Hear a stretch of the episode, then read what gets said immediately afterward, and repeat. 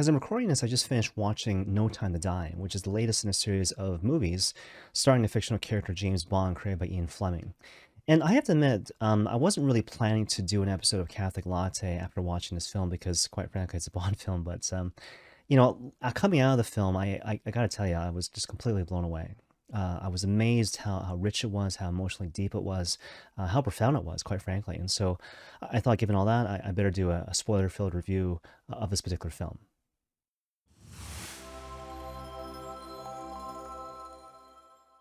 So at the beginning of the film, we see that James Bond, played by Daniel Craig, has recently retired from Her Majesty's Secret Service and is now living happily in retirement with his longtime girlfriend from the previous movies, Madeleine. But then their bliss together is violently interrupted when a bunch of assassins show up suddenly to try to kill James Bond, which he incorrectly attributes to Madeleine. So we find out later on that his assessment is not true, but at the time, early on in the film, he believes that Madeleine has essentially betrayed him. As a result of which he almost allows her to get killed before finally putting her on this train and allowing five years to elapse before they eventually see each other again later on in the film. So even before we get to the other details of the film, you can kind of see certain thematic elements sort of emerge, right? So, um, you know, what happens when you feel you've been hurt? What happens when you feel you've been betrayed? And eventually, you have to confront the possibility of, of forgiveness and reconciliation. Like, and how do you how do you get to that point? So that's kind of the the setting, if you will, that's kind of set early on in the stage uh, when it comes to this particular movie, No Time to Die anyways, it's kind of interesting to see how James is eventually pulled out of his shell of self protection and, and bitterness. And so five years later, what we see is that James Bond is living by himself. He's not even with another woman, actually. He's living by himself in a remote island, um, just fishing, basically, right? And so he's he's content to to again live in a shell of, of self-protection and total isolation because he refuses to be hurt like he's been hurt many times before in the past, emotionally, and psychologically, however you want to frame it. And what's interesting is that the thing that helps him to move ever so slightly towards recovery is an invitation to come out of himself. And that invitation is posed to him by his friend in the CIA, this guy named Felix Leiter. And quite apart from what the mission is, you got to appreciate what this actually means from a theological and a psychological standpoint, right? Because what happens when you're kind of living by yourself and living in the mode of, again, isolation and self protection is that you're, you're, kind of turned in on yourself, right? And so, what's the road to recovery? Um, to actually move outwards, right? To, to begin to come out of yourself to help another, to, to love, basically. Even though in the moment it feels like that's the last thing you actually want to do. Now, at first, James is reluctant to accept the mission, but fortunately for all of us watching the film, he accepts. And what's interesting is that Felix puts him then in contact with a junior agent, this lady named Paloma. And on the face of it, initially, it's kind of interesting. Paloma seems to be your typical Bond girl in the sense of, of how she looks and, and how she uh, dresses and, you know, the whole nine yards. But then what happens is that early on, when, when Bond starts to get to know her, um, he, he, realizes that she's really inexperienced. First of all, she's only been uh, training, I guess, for, for three weeks.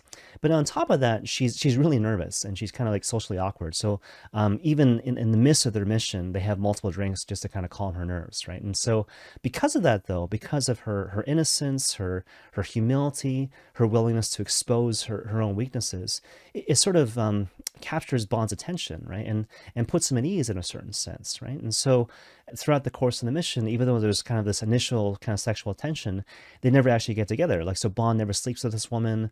Um, and even when when they part ways, um, Paloma very innocently says, like, well, I hope we get to spend more time more in the future. But you know, not in a in a seductive sort of way, but just again in a very innocent sort of way. Like I really enjoyed our time together.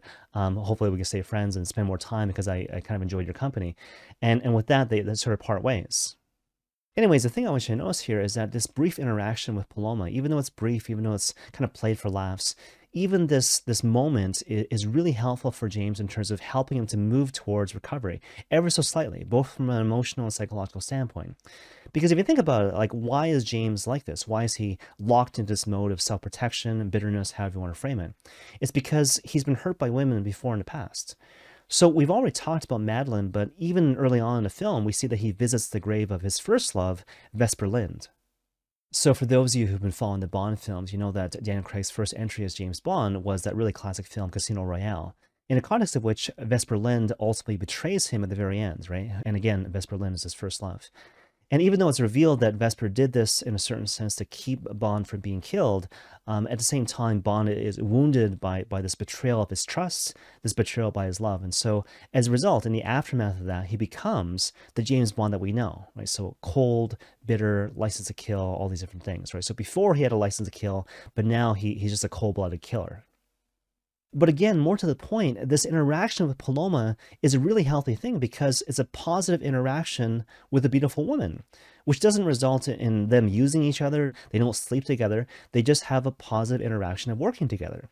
And so James Bond has a sense of like, hey, it is possible to be with a woman, to trust her, and have her not screw me over, if you will. Anyways, shortly after that, we see how James's relationship with his best friend, Felix Leiter, also helps him to take another step towards recovery.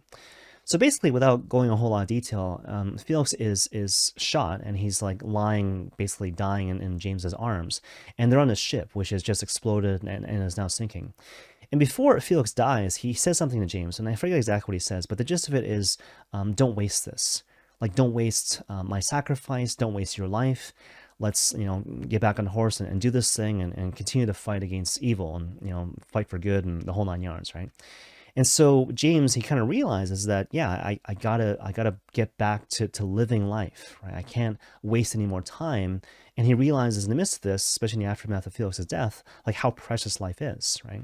And with that he starts to swim away from the ship and what's interesting is the symbolism behind it, right? So um, baptism comes from this Greek word which means plunge, right? So uh, it recalls how in the early church people were plunged into the water to in turn denote a sense of, of death, right? So um, plunging it denotes uh, drowning, death to the old sinful self, being reborn as a son of God or, or daughter of Christ, right? So that's the symbolism there, right? So here is James Bond uh, turning his back on his old life of, again, self protection, bitterness, and, and moving out to enter into a new life offered to him by Christ.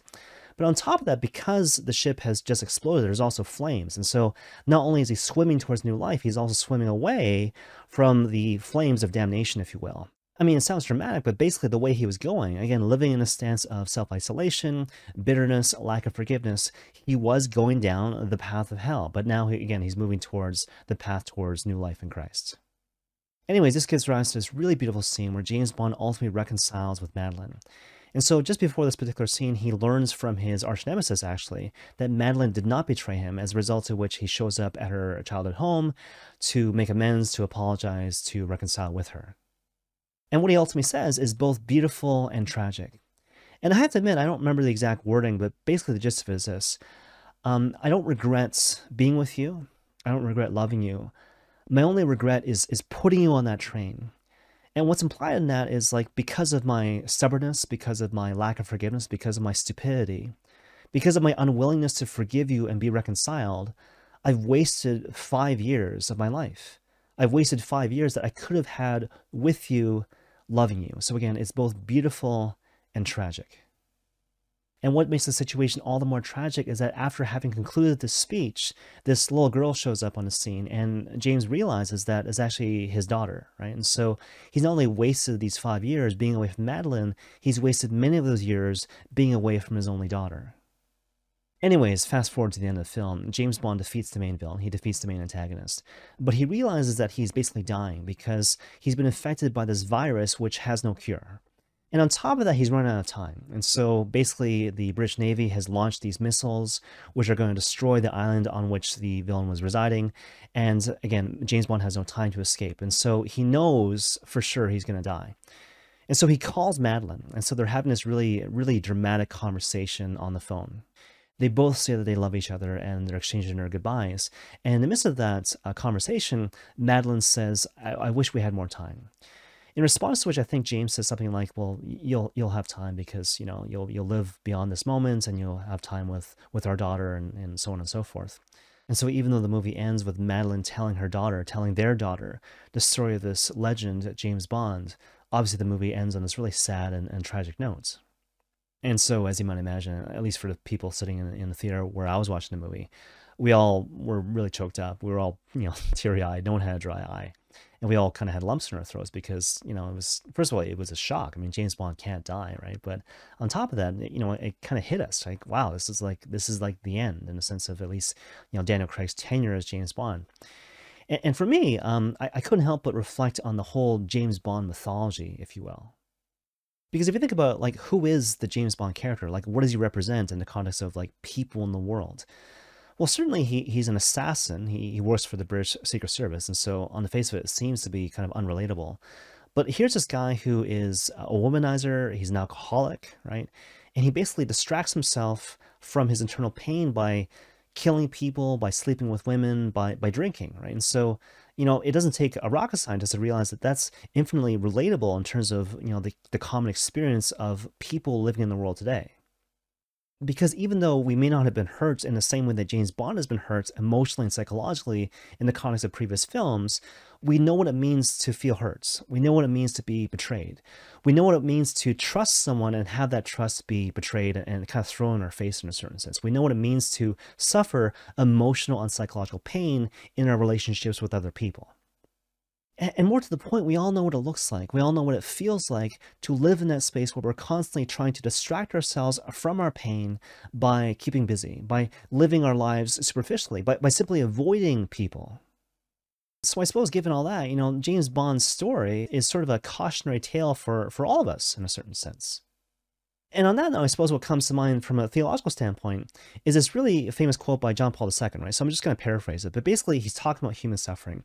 And what he says is that even though it's possible to live our lives in such a way where we try to minimize suffering, if that's our modus operandi, if that's our, our main goal in life, again, to minimize and, and perhaps avoid suffering in our lives, it always comes at a terrible price because it always comes at the expense of our humanity.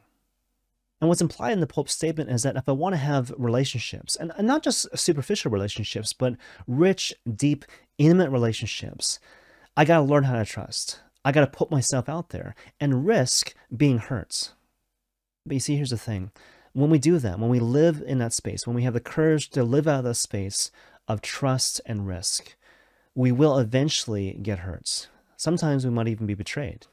But therein lies a really important moments, right? Do I choose to turn in on myself? Do I choose to isolate myself from people and, and live in this mode of bitterness and self-protection and lack of forgiveness? Or do I go the other way? To take a chance to try to love again, to forgive again, to seek reconciliation yet again. Mindful of the fact that if I try to avoid suffering at all costs, again, it always comes at the expense of my own humanity. Okay, one final note, and I'll kind of end with this. And so before that final scene where Madeleine begins to tell her daughter about the icon and legend of James Bond, there's another beautiful scene where the staff at MI6, the people who worked with James Bond at Her Majesty's Secret Service, they're gathering around, they're, they're having drinks, and they're reminiscing about James Bond, and they're trying to think of some words to say to honor his memory. So what ends up happening is that the main guy, the main boss at MI6, this guy named Mallory, he takes the lead and he basically just quotes this American novelist named Jack London. And the quote is short, but it's poignant. So I just want to end by, by sharing with you this really beautiful quote, again by Jack London, which basically goes like this The proper function of man is to live, not simply to exist. I shall not waste my days trying to prolong them. I shall use my time. And may God bless you all.